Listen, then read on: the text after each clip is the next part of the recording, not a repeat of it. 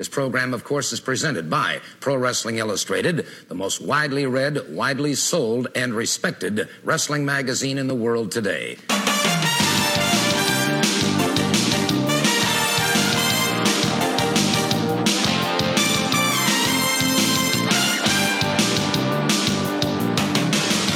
This is the Pro Wrestling Illustrated podcast. I am your host, PWI senior writer Al Castle, back once again with my co-host Brian Solomon. How are you, Brian?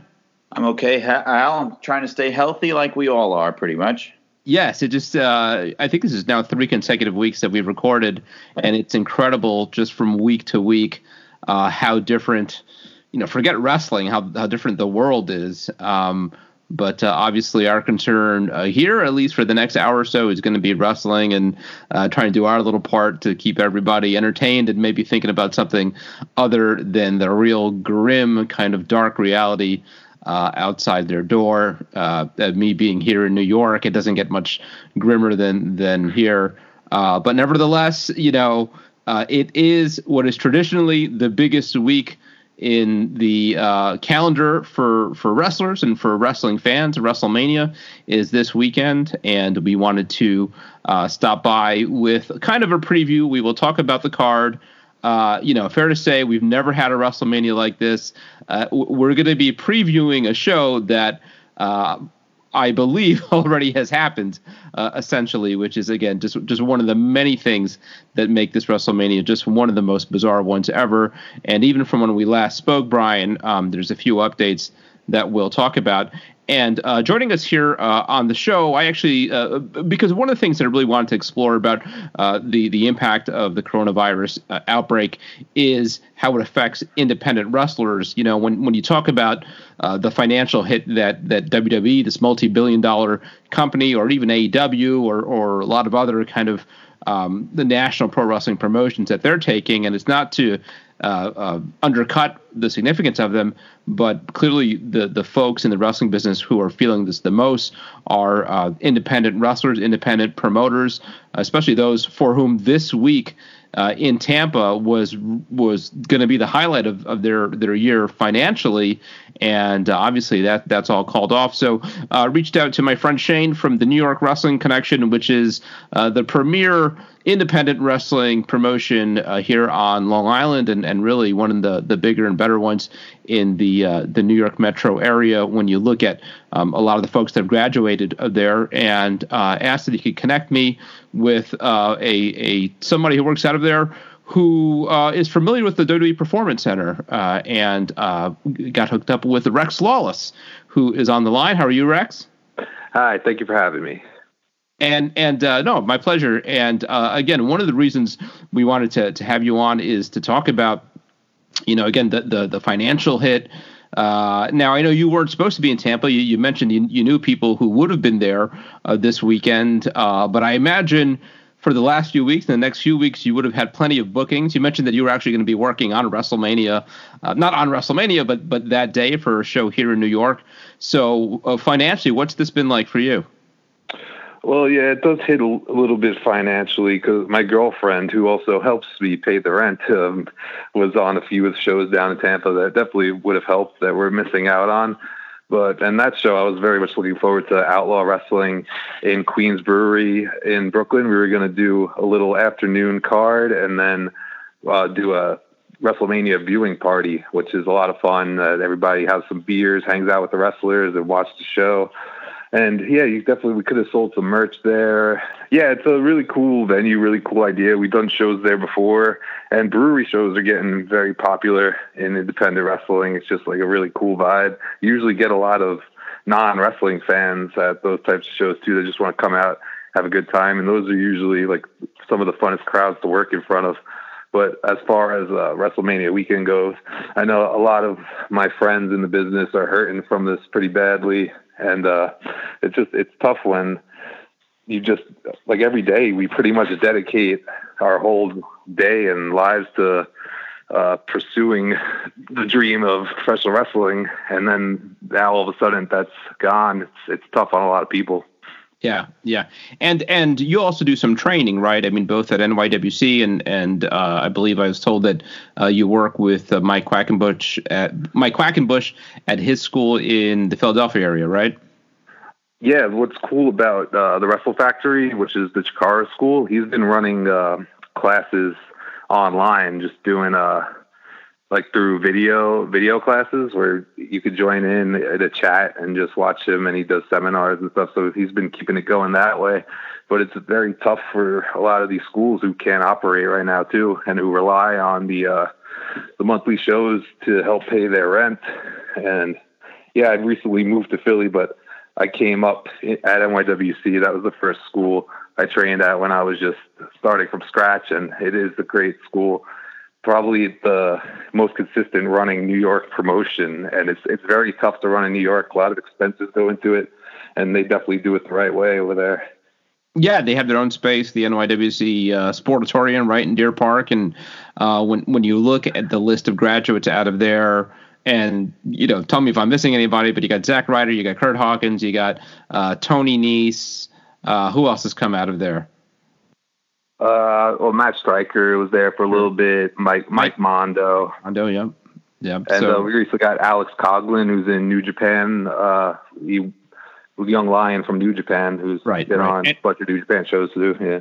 And in AEW, right? Um, uh, what's his name? Uh, uh, Yep. uh, Alex Reynolds, right? Uh, Alex Reynolds and John Silver, who I think a lot of people who have just seen them in AEW and don't really know them, don't really know what they're capable of. They are they're great wrestlers. Uh, I learned so much from them coming yeah, up. yeah. I know. I know. Alex did some training there as well, and uh, yeah, Yeah. I thought about them. I mean, I know they hold those those monthly shows and the and the training, and you know they got to pay for that space, and Mhm. um, like everybody else, they're just shut down, uh, Yeah. and and uh, it, it's a real difficult time. So. Um, I, I know different independent wrestlers are, are trying to make ends meet. Uh, you, you mentioned the uh, the Chikara School going online. Is is there a URL or something that you could share with folks who may be interested in, in checking that out? Uh, I think it's just for the students, pretty much. Okay. Uh, yeah, it's like private classes for the students, but it it's all online. If you if anybody wants to look into either NYWC or the Chikara School, I, re- I highly recommend both. Whether you're in the Pennsylvania area or New York area, and you want to become a wrestler, but that's the way to do it. Do it right through Yeah. one of those places. Yeah, I mean, um, look, if you were uh, uh, planning to be in Tampa as I was and checking out a lot of independent shows and maybe had uh, stashed a little money uh, aside to to spend there, um, it's a good time to support your local independent wrestlers. Uh, you know, they, they were they were counting on this weekend to make ends meet, and and um, if you could uh, still help them do that, uh, by all means. Uh, please do support your local independent wrestlers, local independent uh, promotions. Um, again, I, I uh, I've been following what NYW NYWC's been doing for a long, long time. I think they do terrific work, and uh, I hope to see them back on their feet um, before long, along with the rest of the country. Um, so uh, just keep your fingers crossed.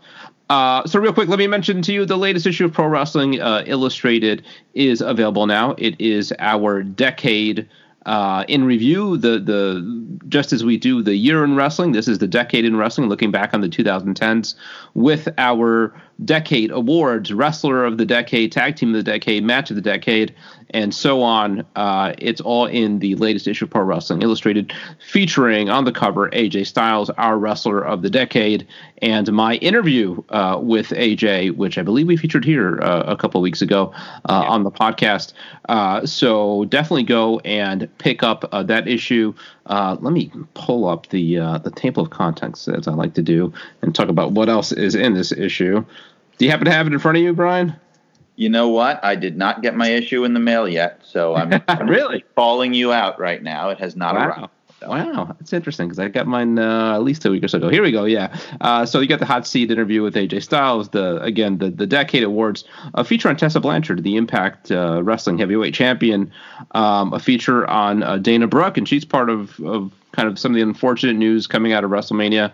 Her dropping out of uh, one of the title matches there.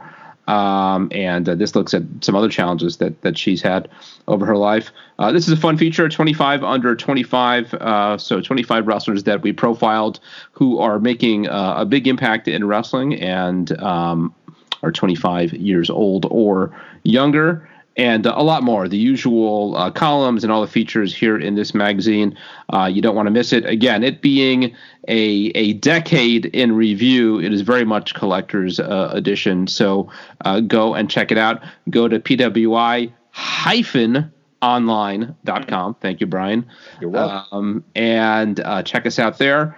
And uh, another thing that I want to promote, we talked about last week. I got my uh, maybe you didn't get your PWI in the mail, but did you get your PWI weekly, uh, Brian? I did. Yes, I did. Yes, came over in my inbox today. And uh, again, this is a, a, new feature that we've brought back. Uh, thanks to Kevin McElvaney, our new editor, uh, and it's a lot of fun. It, you know, I feel like rather than going through all these plugs, I could just direct you now to the PWI Weekly because it does a lot of the plugging uh, for me, uh, and uh, tons of features. So, so new updates there every uh, week, a match of the week, um, a little bit of, of nostalgia looking back at the original uh, PWI Weekly newsletter from 30 years ago, uh, and a lot more. So, if you're a PWI fan, you want more content beyond the magazine, you'll definitely want to sign up. It's absolutely free. And again, you could do that as well at uh, pwi-online.com. Uh, Another thing plugged in the uh, the newsletter that I'll plug here is the PWI T-shirt available at ProWrestlingTees.com. Uh, and uh, what else do I want to plug? Our social media efforts at official PWI, uh, both on Twitter and Instagram. I plan to be uh, live tweeting WrestleMania as I usually do, even though man, there's all kinds of logistical challenges that come with WrestleMania this year, being over uh, two nights. So we'll see. We'll see after you know hour number eight of night two how much I'm still feeling it. But I intend to at least try to to live tweet WrestleMania. Uh, and what else? Yeah, send us an email at uh, pwi at kappapublishing.com or right here to the podcast, uh, pwi podcast at outlook.com. Uh, and I think that's about it. You know, subscribe to the podcast, please, wherever you get your podcasts. And uh, please uh, leave us a positive re- review. We very much appreciate it. Um, okay, let's talk a little uh, WrestleMania. Uh, uh, first, um, Rex, having you uh, here on the line again, one of the things that we were interested in is is that you've actually worked out of the WWE Performance Center. You had a a, a tryout uh, you were part of the same class that included Tommaso Ciampa and and uh, Johnny Gargano. So you're more familiar certainly than me than a lot of fans about what are the the logistical challenges of putting on something like WrestleMania in the WWE Performance Center. So um, can can you give us a sense of like space? Uh, what we we've been seeing on TV for the last few weeks what is that? Is is that actually where the training goes on? Because the, the, the actual performance center has a few different rings. So is is this just a portion of the entire um, performance center, or is that pretty much the whole thing, just kind of modified? Oh, that's definitely like where they're shooting is the biggest space of the whole building. Uh, that would be where the training rings would be. But I'm sure like just clearing all those rings out, it's got to be a pain. But to but that where that stage is is pretty much where they come out and practice their promos and their and get their entrances down. So that's usually that's always up. But I'm sure they configure it like they move everything around to you know to make it how they want and but from what I saw from Raw and SmackDown, the way it looks, it it looks pretty good to me. Like it looks like a big arena for the most part. Uh, the way they shoot it, if they shoot it straight from the entrance and don't show the crowd or anything. Like I don't mind the way it looks really. But yeah, that's that's when you walk in, there's a huge gym with weights and everything, and then you go through a door, and that's where like there's like five rings set up usually, and then uh, then like I said, the uh, the entrance ramp where they would practice their entrances and promos. Yeah. So so that ramp is always there. And what's what's yeah. behind it? Does it lead to locker rooms or just that other area that you're talking about that that has uh, uh, another ring in it? No, there's usually there's nothing behind it when they have it set up for training. They also they have that they also have that cool ring where you could practice high flying moves in with like the, the foam mm-hmm. little foam things. That's usually near where that was set up. Like the last time I was there, but yeah, the, I mean, I did. There's an upstairs part that I didn't even see too, and they also have uh, promo rooms on the side of that same area. closed off, where just like uh, video production, I'm sure they could put in there and all that kind of stuff. So th- those first couple weeks where they had all the empty seats, those normally wouldn't be there, right? So did they actually just yeah. put in seats to have empty seats? It, it seems that way. Yeah, there there normally wouldn't be seats in there. Yeah, and and it, so the other thing we've heard some concern about is like how do you keep um, uh, wrestlers uh, away? How, how, how do you observe this social distancing? And I think Triple H was on Sports Center talking about trying to keep folks away from each other backstage and kind of stagger when they come in. Is is yeah. there room to spread out outside of that area that we see on TV, the, the arena part? Is there yeah. room in in whatever backstage would be to to keep people apart? Yeah, I'm sure they the that gym when you first walk in where all the weights are and everything like they could probably put some people in there because that door directly leads into the area where they'll be shooting. So i'm sure you could keep some people in there. They probably might even have to keep them in the parking lot. Tell you the truth it's like kind of stay in their cars mm-hmm. or, or give them a trailer or something in the parking lot i would think. Yeah. And uh yeah that's I mean, i'm sure you could put people upstairs and spread them out but it'll be tough definitely yeah, so fascinating. So, so, so, Brian, uh, uh, uh, again, we're we're just a few days uh, away now. Do do you have that, or or maybe better way of asking it? What does the feeling heading into WrestleMania this year as a fan? How does it compare to the anticipation that you typically have in in these final days before a WrestleMania? Okay, so the feeling that I have this year is it's as if somebody told me well in advance that a train derailment was going to be taking place. And they told me where it was going to be and when and what time it was going to start. And I'm just basically waiting to um, watch it. Yeah. It doesn't sound like you have a lot of high no, hopes for, for no, the show. Look, I, I, I mean, I'm, I'm making jokes, but, but the reality is, you know, if I'm being very blunt here, that I just foresee this being a very brutal two nights to get through. Why? And uh, um, just the the idea, and I think we floated this last time we were when we were talking about it was, you know, th- they had the option of focusing on maybe their hottest matches. The, and doing kind of like an abbreviated show, a one night thing, a couple of hours, to just kind of get the big payoffs, get the Drew McIntyre uh, victory and that kind of stuff, and get that all in there.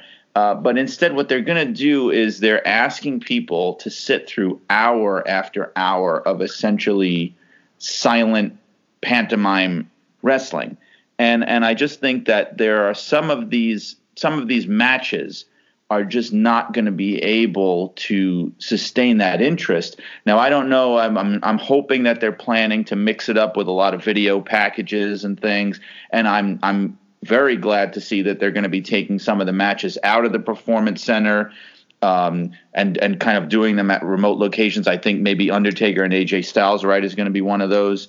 Yeah. Just just to keep the variety going because uh, they're going to run out of tricks. Like what I've seen so far with Raw and the SmackDown, the way they've been doing it is there's such a rigid way of thinking where they're still doing the same exact show that they would have been doing if there was an audience there, uh, other than the fact that there's less actual wrestling. But I mean, it's just presented in the same way. Guys are cutting promos to nobody. You know, they're they're coming out on the ramp and playing to nobody, and and I just feel like so much of the magic of WrestleMania, unfortunately, is going to be missing this year. Uh, it, it's just impossible for them to duplicate it. If they could, then they would never have a crowd. You know what I mean? Yeah, it's going to yeah. be impossible to duplicate that magic.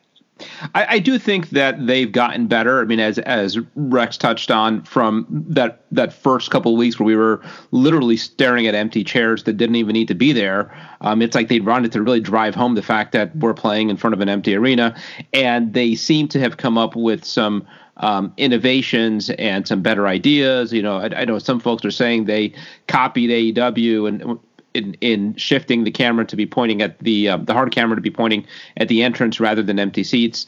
Uh, if that's the case, that's fine. I mean, if there's a good idea, why not copy it? And they've done other stuff. Uh, you see more of like the digital LCD screens throughout, and and some of these little tricks to um, create the the illusion of uh, depth in uh, a small uh, arena. So I do think that the televised product looks uh, worlds better than it did. You know, it, it, at week three or whatever we're at, looks a lot better than it did at week one.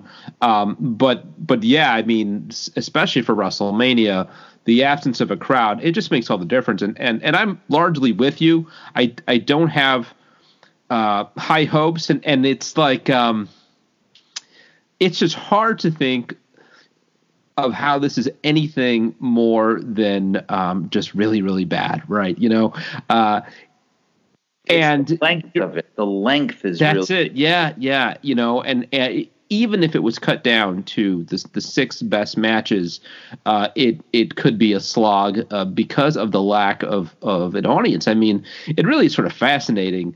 Uh, this whole question, it really is almost like this this uh, sociology project in, in wrestling. You know, how how good could wrestling be without this key ingredient removed from it, um, fans? And I've even thought I mean, they haven't done it week to week on television, so I'm not counting on it. But I've wondered is is there a way to replicate it to? And I'm not talking um, like piping in crowd noise because that would be really lame.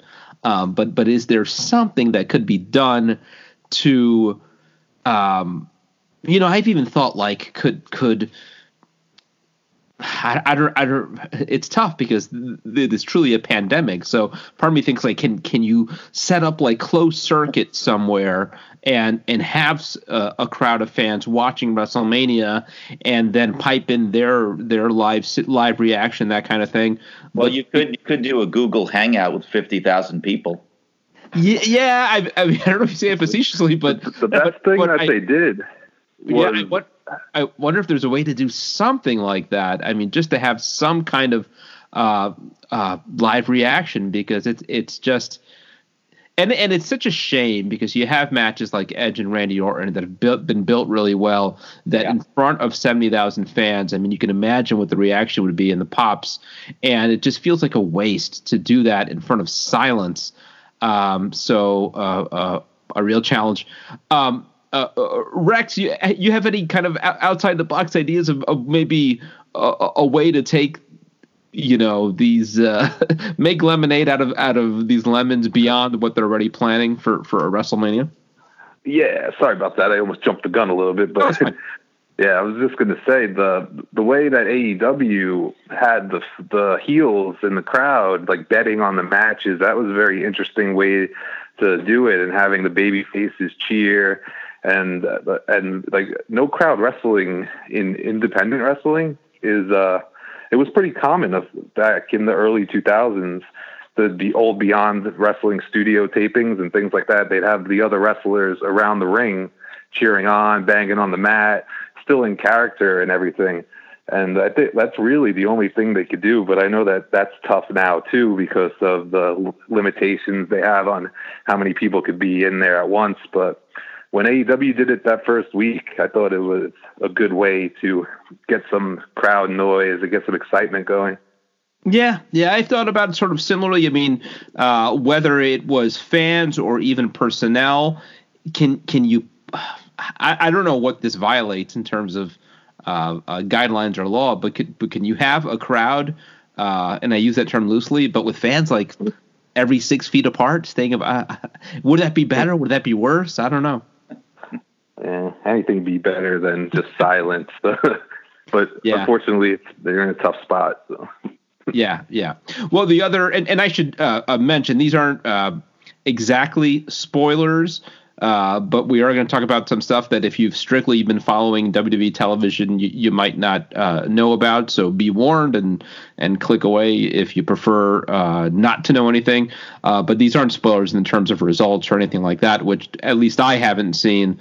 Um, but you know, again, we're, we're previewing something that that uh, has already happened. I mean, word is that WrestleMania was recorded uh, last week, and uh, I think it turned out to be really well. I think just today the state issued, finally issued a, a stay-at-home order, uh, the state of Florida. So if they had a way to do it live, there there really would have been a big question of whether they would have been able to do it at all. So I do think, in retrospect, it was the right move.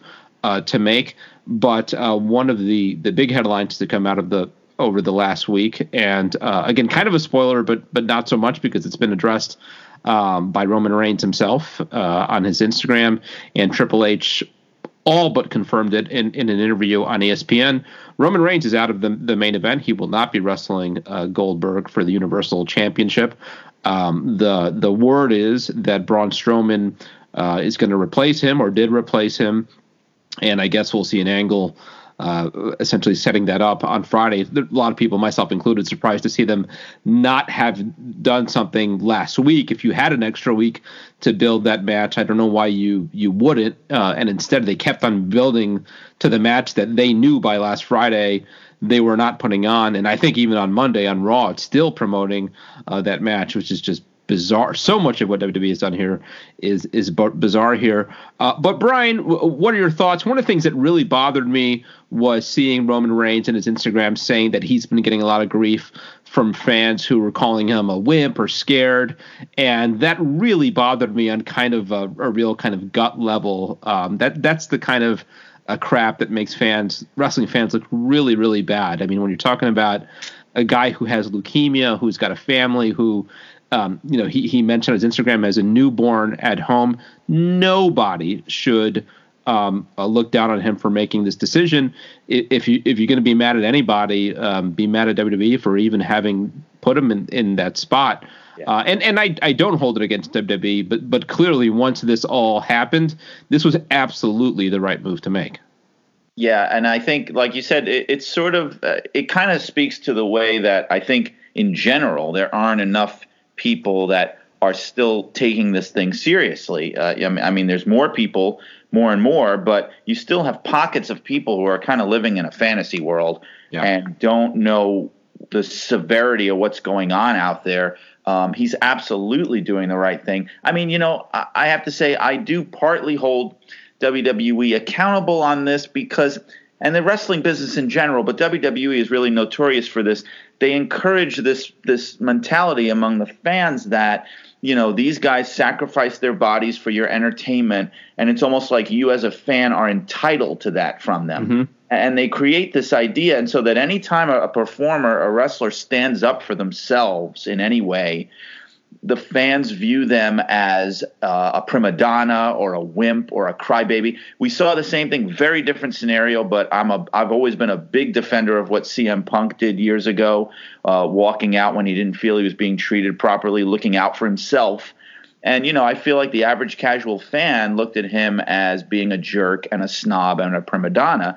And I, I really don't like that mentality among fans because I think if if the performers don't look out for their own needs, no one else is going to. So they have to. Yeah, yeah, you're absolutely right. The, the one that comes to mind, this is from a, a while back, was uh, when they used to do the tribute to the troops um, overseas, and they would actually go to military bases in Afghanistan or Iraq. And there was one year um, where they were uh, somewhere in the Middle East, and uh, Rob Van Dam refused to go. Yeah. And I remember at the time the story was you were probably working there at the time. I, th- I think I was, yeah. Yeah, and, and, at the time, I remember this, the, the the story was it's completely voluntary, but he got a lot of grief, and um, his and I remember interviewing him about it, and his feeling was, look, we work all year with this crazy schedule. Uh, if I've got some time off around the holidays and I have an opportunity to stay at home with my family, um, yeah, I'm going to do that. I'm not, you know, yeah. and and uh, and and nothing against the troops, certainly, uh, or or the important work that he was doing, uh, but but yeah, he got a lot of grief about that, and you know, I, th- I, think to your point that WWE is putting on this show at all, I think feeds that right because uh, the thought is they are so selfless that even amid um, all this going on, they, they're still going to put on this show to put smiles on on uh, fans' faces, and that was the line that Triple H kept on hitting on on that ESPN um, Sports Center interview. And I am not minimizing the the fact that there there is some good uh, in in them keeping entertaining uh, fans, and and certainly right now fans could could use some entertainment. So they are providing a service, but um, it is at, at, at they can say that they're doing this for their fans, um, and and that's all well and good. But but clearly, this is not in the best interest of their personnel. And then there is the bigger question of um, is there a responsibility beyond their personnel uh, if if one of one of their talent or, or production crew gets infected and takes it home with them and spreads it. So um, I, I, I think almost objectively, this is not a good idea to to put on this show. But but certainly you know I'll, I'll be watching. But but with Roman Reigns in particular. Um, yeah, I mean, I think it's a no-brainer. But let's talk about the, the wrestling side of this and the this creates all kinds of logistical issues. Remember, a, a, few weeks ago, this wasn't even the main event. The talk was that it was going to be Roman uh, Roman Reigns and Bray Wyatt for the uh, Universal Championship, and then um, they switched it to Goldberg. And I'm sure at the at the time, and I don't know that this was uh, the thought, but it certainly makes sense that they thought, look, we'll put the title on Goldberg. Um, he'll drop it to Roman Reigns. You, no harm, no foul. We get the title on Roman Reigns, and then we have uh, Universal Champion that's going to be working all the house shows, full time guy. Now that's out the window, right? So um, they switch Braun Strowman in there. Do you put the, the so, so, it almost the more important thing is not who do you put the world title on, but just that you need to get that title off of Goldberg. Um, you you would think uh, but the flip side of that is, who knows when WWE is going to be running shows again? So does it even matter that it stays on Goldberg or not? So uh, all that said, what do you think of the new match of Braun Strowman and and, and Goldberg? Uh, granted, we haven't seen them even mentioned on TV, so we don't know what the build. If there is a, a hot angle that is planned to move toward it, um, but on on the face, what do you think of it, and what do you think maybe the outcome will be? I think that they may have actually stumbled into something really fortuitous here because I've always felt, or at least as long as he's been with the company, that that uh, like a lot of people have felt that Braun Strowman has major main event top guy potential. And uh, I feel like for a while he was, it's sort of like flip flopped where they'd give him that monster push and then it would sort of die down. And, you know, then they'd have him tag teaming with little boys and things like that. And so it's like, uh, I, I think for a while there, he was over to the point of almost feeling like a gigantic Stone Cold Steve Austin kind of a vibe. And I think that uh, this is somebody that they might want to consider doing that with. I mean, I know Drew McIntyre is the is is the one everybody's talking about, but I feel like there's certainly room at the top for more than one. I think he's got major potential, and this could be the kind of um, liftoff that he needs to really go to the next level. I mean, like you said, I don't know when he's actually going to be defending it or anything like that, but but you can't you can't have Goldberg as a long-term champion. I think we all agree about that. And so this might be the moment to really to really push Strowman to the next level, which I feel like he's been at already, but it's sort of been like kind of wishy-washy. I, I, think they really he hasn't in a while, right? I mean, he, yeah. th- there was absolutely a time where, where I think um, yeah, he was right knocking out at that door, you know, yeah. when he worked with Brock Lesnar. But but he's been cooled down quite a bit, and really for for the last year. I mean, remember a year ago WrestleMania, he was feuding with those guys from Saturday Night Live, and it hasn't picked up much since then. Right, right. That's what I mean, and and it's sort of uh, it's been a shame because uh, I I feel like the the crowd really took to him. The fans really were ready and which in this day and age is something special because they will they will spit something right back at you if they don't like it. We've seen it happen over and over again with guys that they've tried to make the top guy. So if they are accepting somebody actually accepting them you know i say run with it. I mean that's like a gift. Yeah.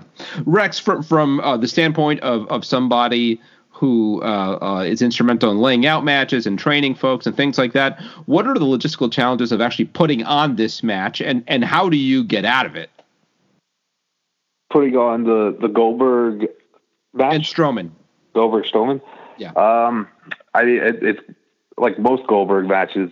It's better off going short for for both of their characters. I would think it could go much further than six to eight minutes, probably or maybe uh, kick out of a couple of big things. And I, yeah, I'd probably put the belt on Strowman in this situation. Yeah, when you get out with no crowd will be tough, very yeah. tough. Is, is there an argument to be made for look, you know, Strowman or, or uh, uh, Goldberg and Roman Reigns was the marquee match for this year's WrestleMania. Maybe you can't do it now. Yeah. Why not just wait? Why not just hold off till whenever you can do it?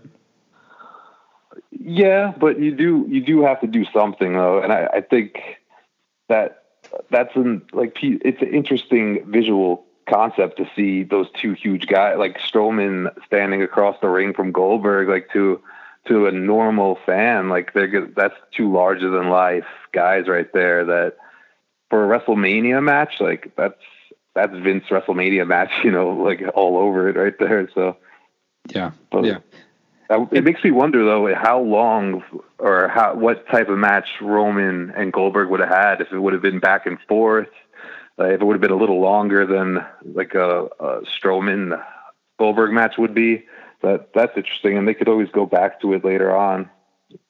Yeah, I I think the conundrum both in in this match with Strowman and also with Roman was that they were babyface babyface matches, and um, you're right. Even with Brock Lesnar, the the the best execution of that match was um, you know, I think every, most fans loved when Goldberg just ran through Brock Lesnar at Survivor Series in his comeback match years ago, and that really was the way to do it. That's tougher to do when you're working with the babyface um, on both sides. I mean, would you, would you have had Goldberg destroy Roman Reigns in a minute? I can't imagine. I don't but think the so, flip yeah. side, would they have had Roman run through Goldberg um, that quickly?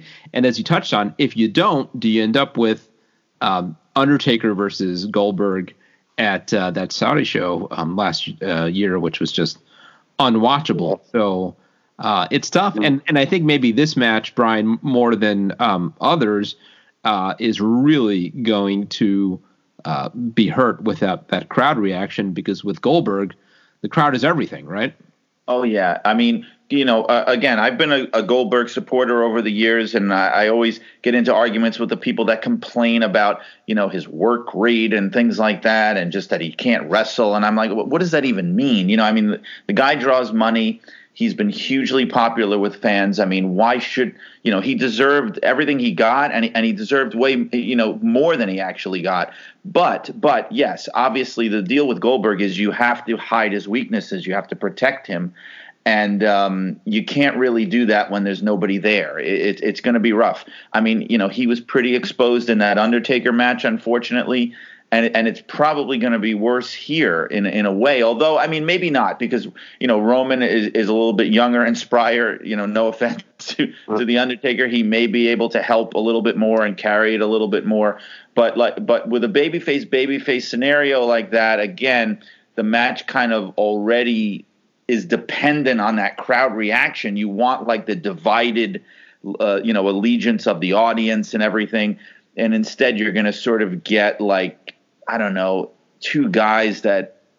Uh, well, what's the angle? Like they sort of kind of respect each other, and like like where do you go with that with nobody there? Yeah. Do you think Goldberg could get uh, Strowman up for a jackhammer? uh, I got that's a good um, question. He that's a big, big boy. Yeah. Uh, who who knows? You know, the other thing that comes to mind that maybe benefits this match from from all this craziness that's going on is that they could essentially do it until they have it right, right? So um, yeah. if if that first jackhammer doesn't true. look good, maybe you do it again. You do it again. That's a again. good point. Yeah, yeah. Take take the best take. So they could cut it up and do some some um, editing to put on the best version of this match um, you know, so so th- that'll be interesting. See how much of that's going on.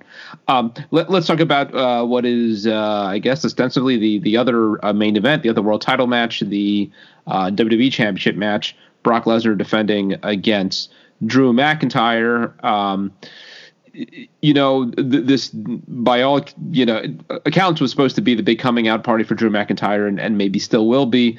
But again, uh, it, it's like the uh, the old tree falling in, in the woods, right? I mean, how how what will this look like if the coronation happens in front of a dead, empty um, uh, arena? So, um, uh, all that said, Brian, do, do, you think because of that, maybe they put on hold? I mean, there's there's not as much urgency here. You you could keep that title on on Brock and revisit this match um, whenever it would be SummerSlam or, or whenever, and is it worth doing that just so you um, you had that extra bit of of momentum of of gravitas when Drew finally gets the title, or is this the right time to just go ahead and put the title on him and, and make him the guy?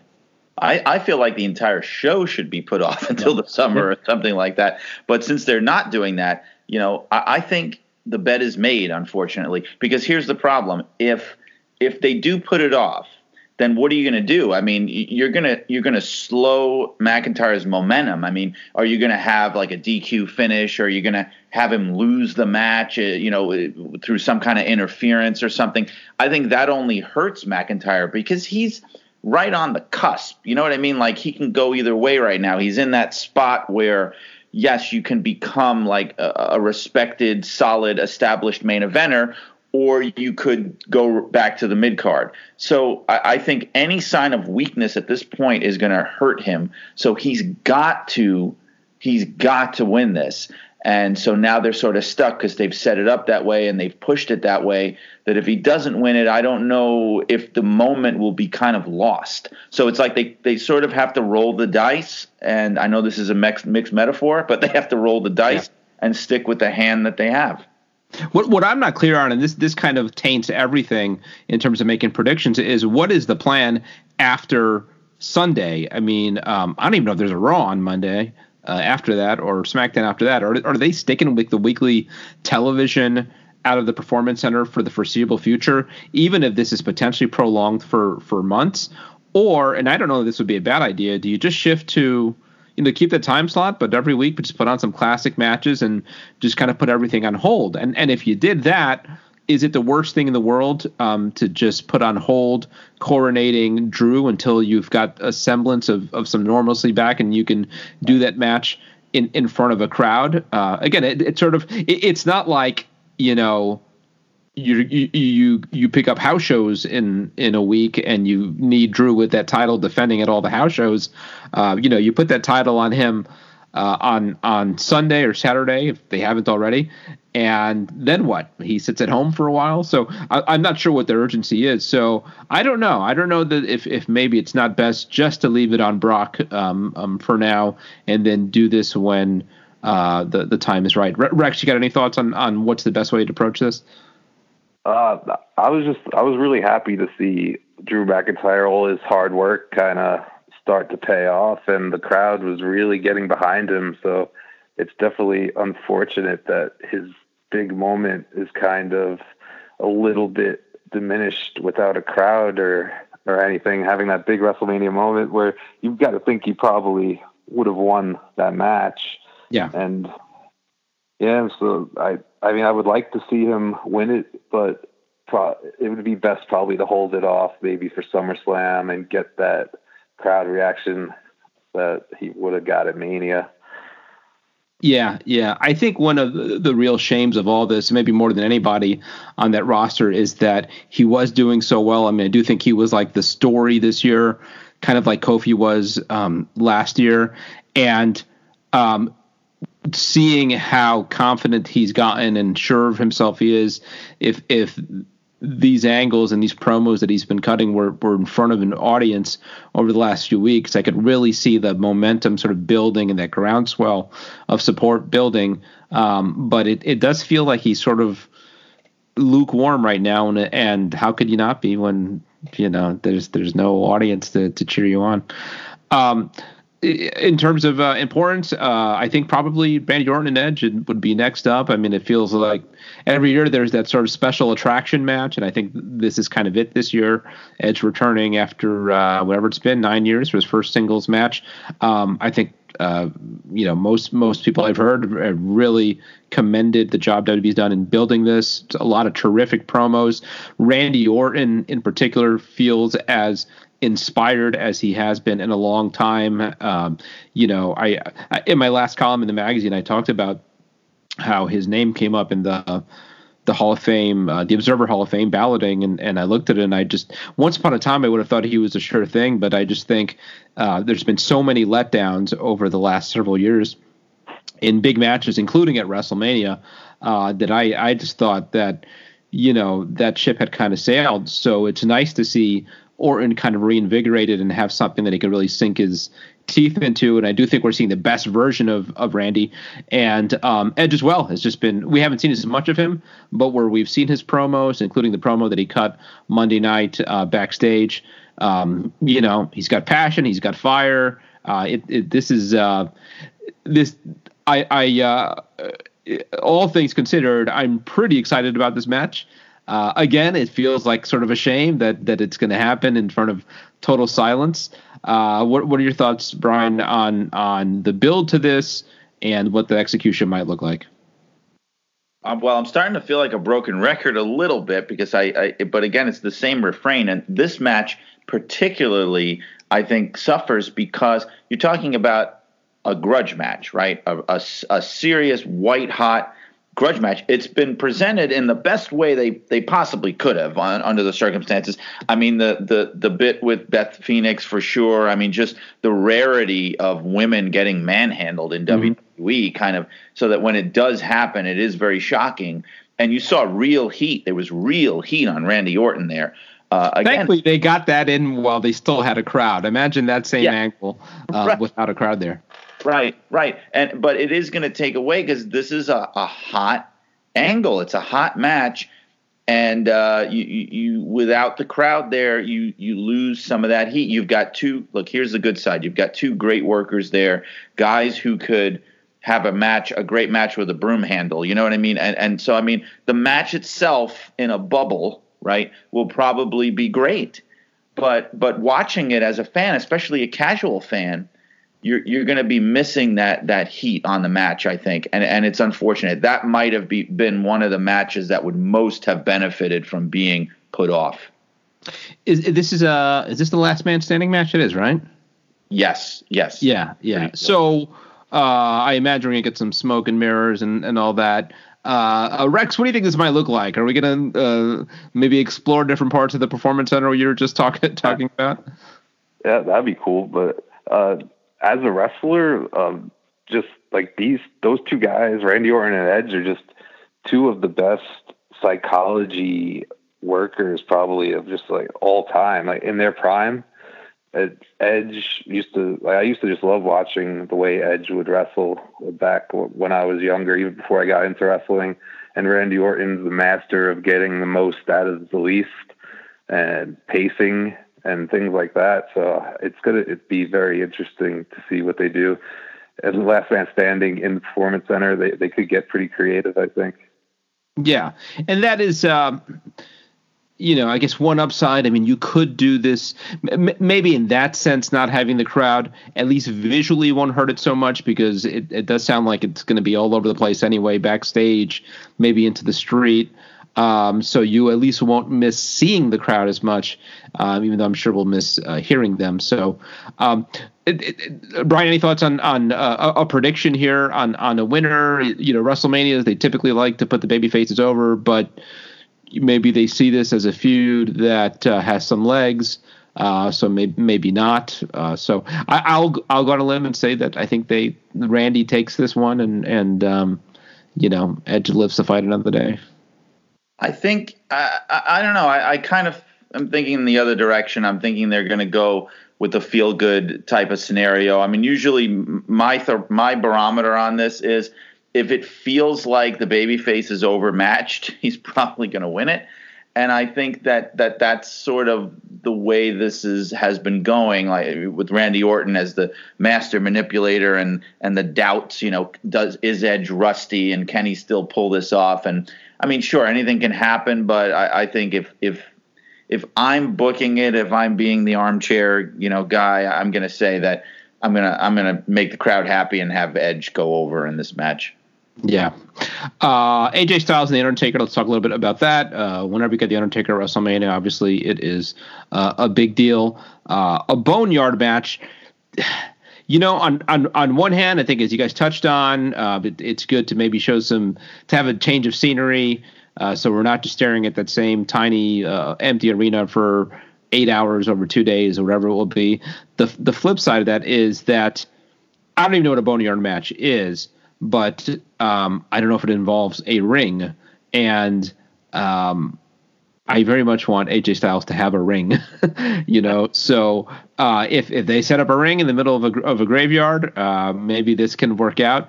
But but otherwise, if it's just them kind of punching each other, th- you know, walking through a cemetery, I think that really limits what AJ can do. And I think for this match to work, um, you know, it sort of reminds me of of uh, Hulk Hogan and Shawn Michaels back at SummerSlam 2005 where Shawn was just you know he's basically wrestling himself and Hogan was there. And it's not that extreme with with Undertaker but I but it it is the kind of situation that I think when we first started this match months ago a lot of fans were excited about it because less about seeing what they could do together and and more about seeing what how can AJ pull this off how much can he do on his own to kind of create the sense of movement and and bump around and fly around and give the Undertaker probably potentially the best match he's had in years. But if if you literally don't have a ring, um, that to me that that really kind of uh, hamstrings this match. Yeah, I, I feel kind of mean for saying it, but it, it, seems to me for the past few years like the Undertaker's career has sort of been on fumes, yeah. and it, and it's sort of like this is uh, the send off that he should have gotten has happened so many times. Uh, you know, I, I, felt like it, it could have and should have ended maybe with Shawn Michaels. It could have and should have ended with CM Punk. It definitely should have ended with Brock Lesnar, and definitely then again should have ended with Roman Reigns. So uh, right now, it's like they're almost running out of ideas. And and again, I hate putting it this way, but it's like these Undertaker comebacks, it's getting to the point where it's like I don't even know if anybody wants to see this anymore. And and, and I feel like AJ Styles, look, the guy is probably the greatest in ring performer in the business today, but he's the wrong opponent for Undertaker in a match like this. And the same way that Michaels was wrong for Hogan, because he's so athletic, he's so dynamic, his strengths are in his, you know, ability to really bump like crazy and move around the ring. And I just don't think that's the kind of match that helps the Undertaker. If anything, it, it accentuates his weaknesses. You know, he's better in there with a Brock Lesnar or somebody like that. So I, I, I don't know. I, I just, I just think that AJ Styles is being wasted in a match like this. Yeah, Rex, as again as a, a, wrestler, how do you approach this match? The limitations of working with a guy who is, uh, I think, in his late fifties now. Uh, you know, certainly all 56. kinds of. Uh, 56 yeah so so certainly all kinds of limitations physical limitations that have been well documented and potentially again without a ring so uh, how do you approach this match well yeah i've i've been in that predicament a few times i, I wrestled just incredible recently which was had a few limitations there had to work around i mean but uh, they have the boneyard.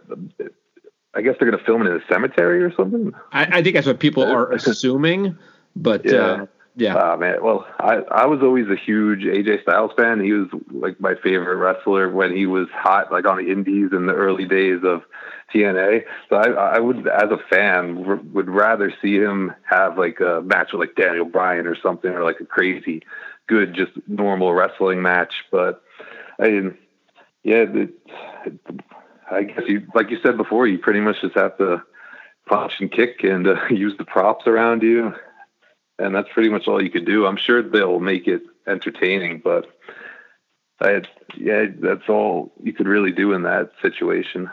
Yeah, I assume we're going to get a uh, Michelle McCool uh, cameo somehow. Something oh, that, yeah. that that Undertaker said that was sort of interesting. I don't know if other people caught, but he talked about um, he was bringing the holy trinity of something of hell or something. Oh, that's right. Uh, yeah, I, when he when he said that, that made me wonder they might turn into like a six man with Gallows and Anderson, maybe even something like that. Oh yeah, yeah. I wondered if he's talking Michelle and maybe Kane. Do we get a, a Kane cameo? Yeah. I don't know. I thought Kane too. Yeah, yeah. yeah.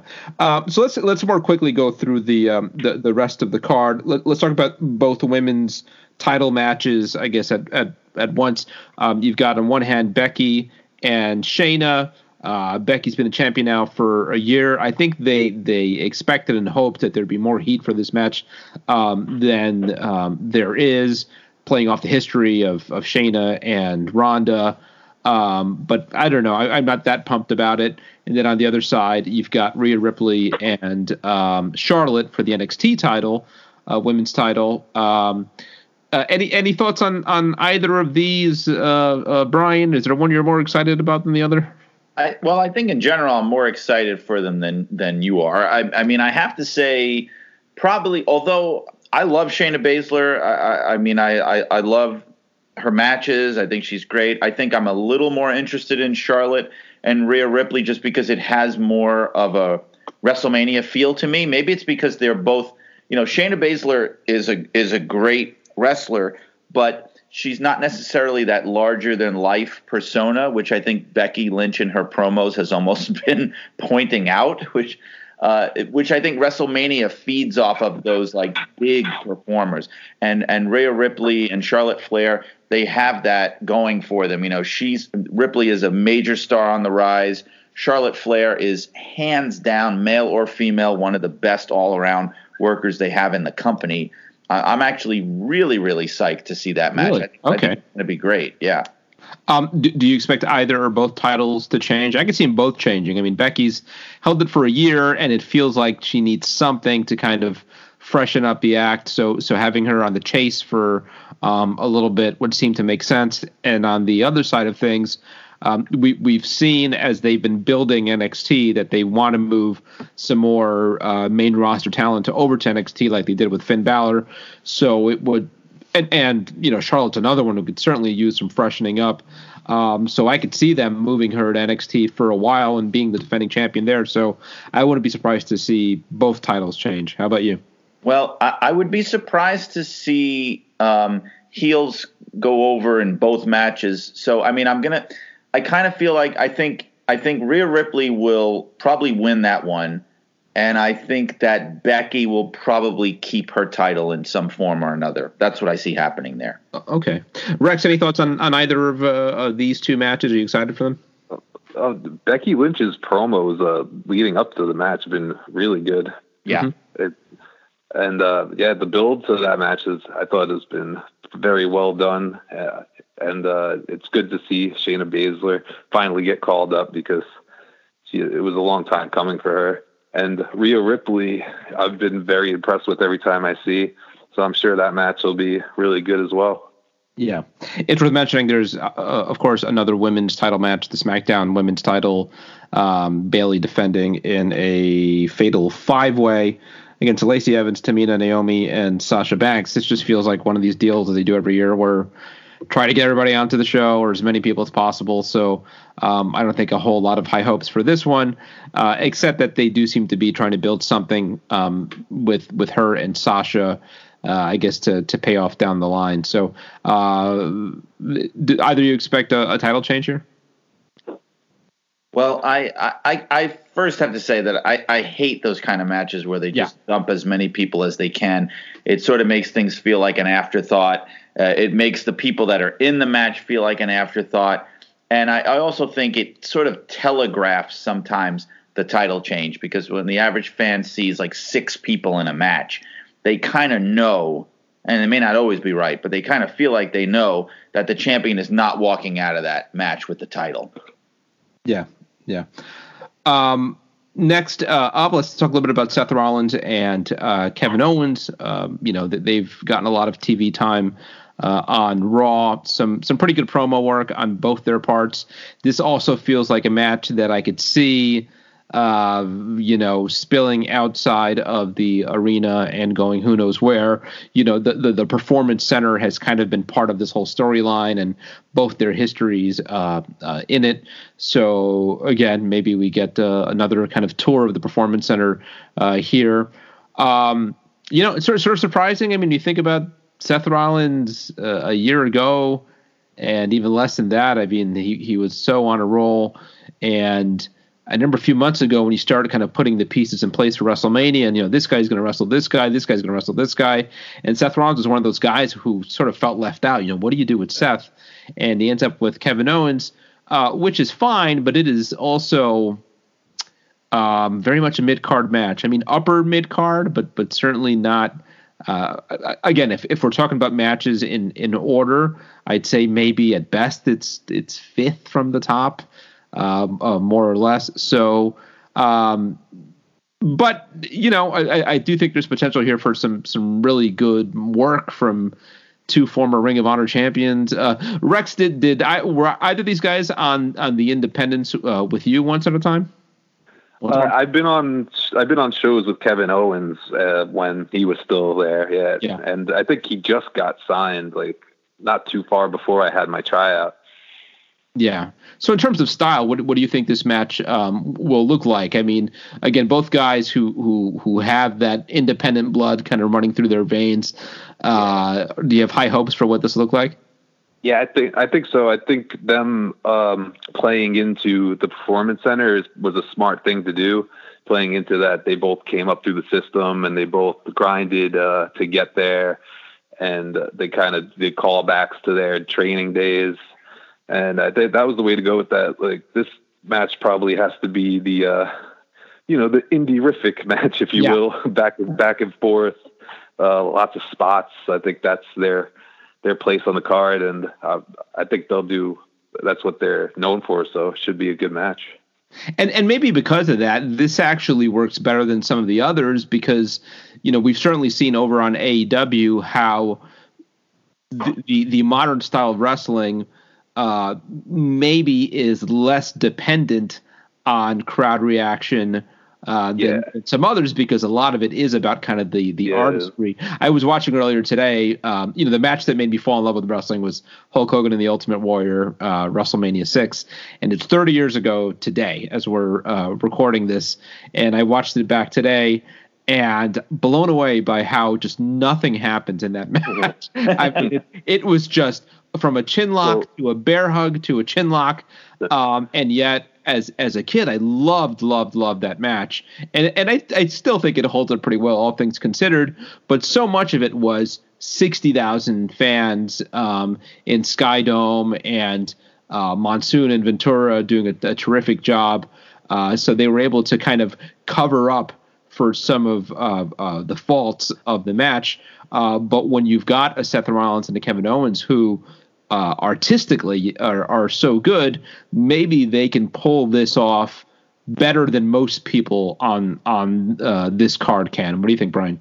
Yeah, this is the match that for me is in the position that the Intercontinental title match used to be on yes. the WrestleMania card, which is like you can you can rely on it. It's it's a mid card match, but you can sort of predict that it may wind up being the best technical wrestling match on the card uh, because uh, uh, again of the talent of the guys involved and just again just like some of those great ones like Savage and Steamboat is the one that everyone always talks about of course but there are many others um, some of those matches yeah I could sort of see working uh, better at least with no crowd there just because you're marveling at the technique of what you're seeing you know whereas uh, a lot of the other matches, it does depend on emotion more than more than that. So so uh, yeah, I think this match will benefit, and I think it wind up it may wind up being the best you know actual hold for hold, move for move match on the card. Yeah. Um, and and it, it's worth pointing out we don't know what's happening what night. Well, I think Kevin Owens referenced his match happening Saturday, uh, and I think Becky might have also mentioned her match happening on Saturday, but uh, for the most part, we don't know what's happening Saturday, what's happening Sunday, which is crazy when they're selling these as, as pay per views and pushing them as pay per views more than usual, and they're asking fans to buy either night, not knowing what matches on on what night. So um, I don't know, maybe maybe by Friday they square all that away.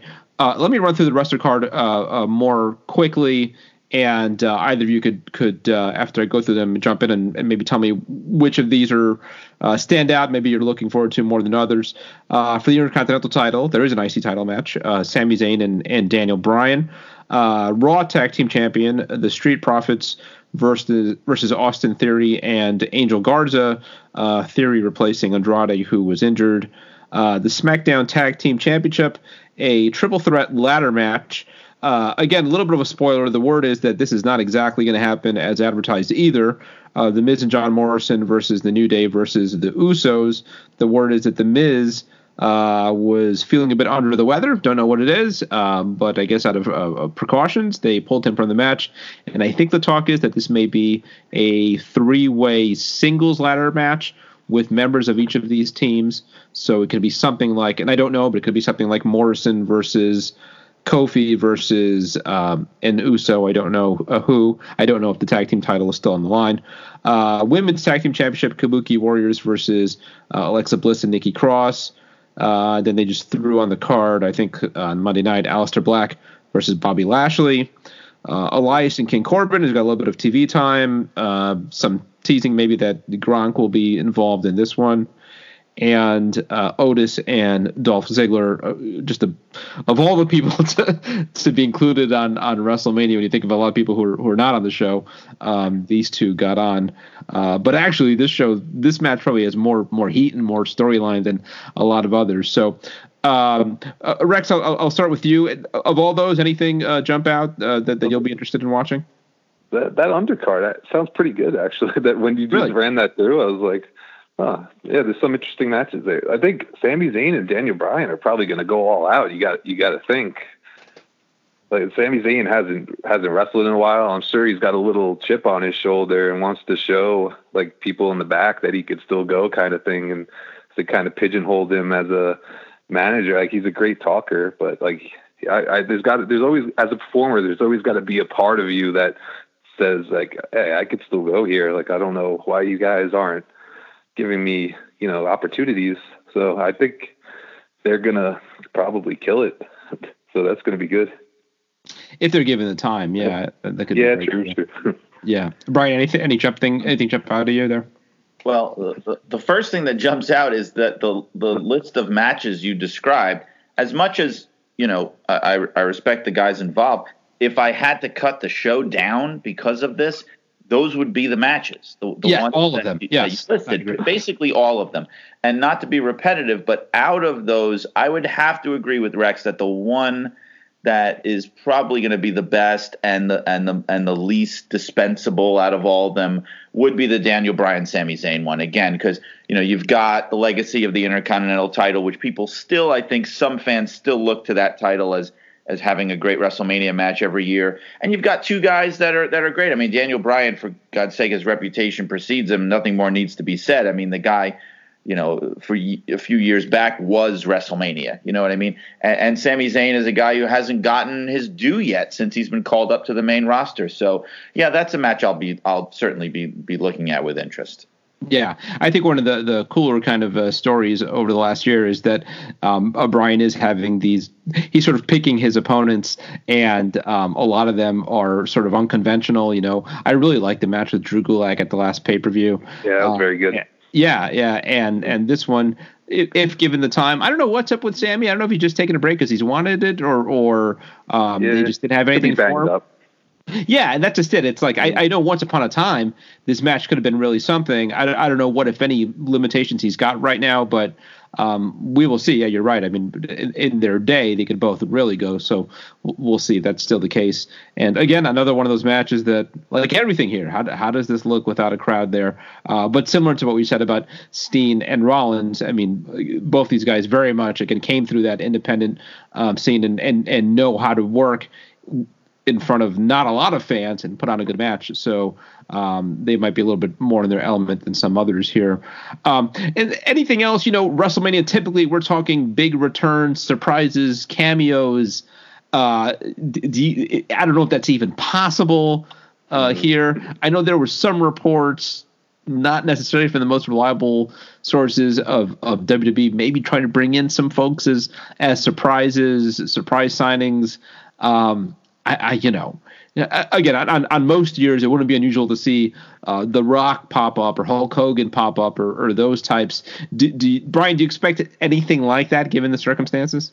I, I, really don't. I mean why would you expose even more people although i mean look uh, i don't know what if we're thinking of what, who we're dealing with here maybe i'm wrong but i mean why would you why would you expand this even wider than it needs to be and bring more people into it not to mention the fact that again you're going to sort of sabotage any kind of momentum they would get because it's like, oh, it's this great revelation of some guy that we signed and nobody's here. Yeah. You know, is that really the ideal time for them to show up. I mean, I think you may. I mean, they may try to simulate it by what they often do, which is where they'll bring out legends of the past who still work for the company. You know, like maybe uh, Sergeant Slaughter will come out, or or or or, or Mike Rotundo, or or people like that that that are still sort of like affiliated and associated with the company. They might do that kind of thing.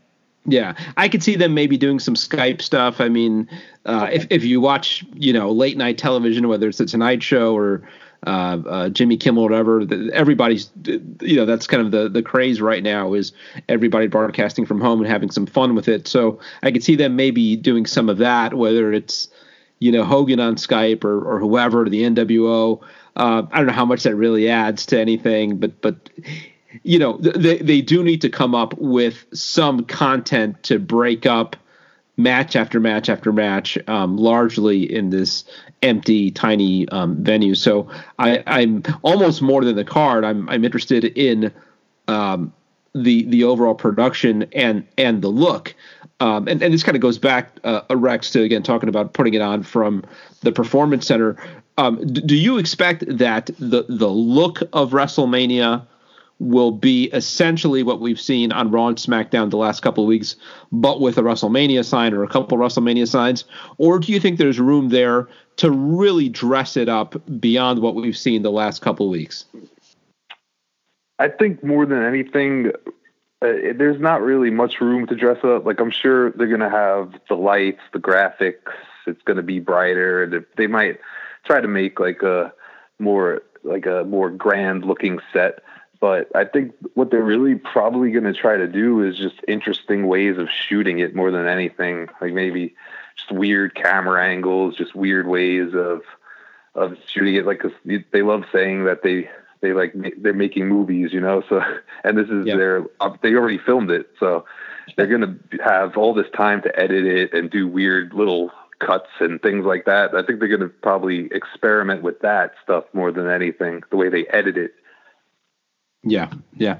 Well, we will see. I mean, again, uh, it, it, it's certain to be one of the most memorable WrestleManias of all time, and and uh, again, watching WrestleMania six earlier today, and and uh, I, I, dug up my old Pro Wrestling Illustrated with the Warrior holding up the two title uh, belts and the Sky Dome, those fans behind him, and you think about those iconic images of of 35 years of WrestleMania, and um, forever, you know, the images of, of this WrestleMania is going to be a taped event in a tiny empty arena. Just um, wow. Uh, and Brian, I hope you and I can can recap it all uh, here on the podcast. Uh, hopefully, relatively shortly after. I don't know if we would do both nights or, or maybe we wait until after Sunday night to kind of recap it all. Um, so anyhow, thank you guys, Rex. Thanks so much. Appreciate it. Hopefully, hopefully, uh, fans will find uh, you and NYWC and uh, Chikara and keep on supporting what you guys are doing. Uh, Brian, thanks so much. Stay safe. Thank you. All right. Thanks, guys. Thanks All right, everybody. Me. Enjoy WrestleMania, and we will be back soon.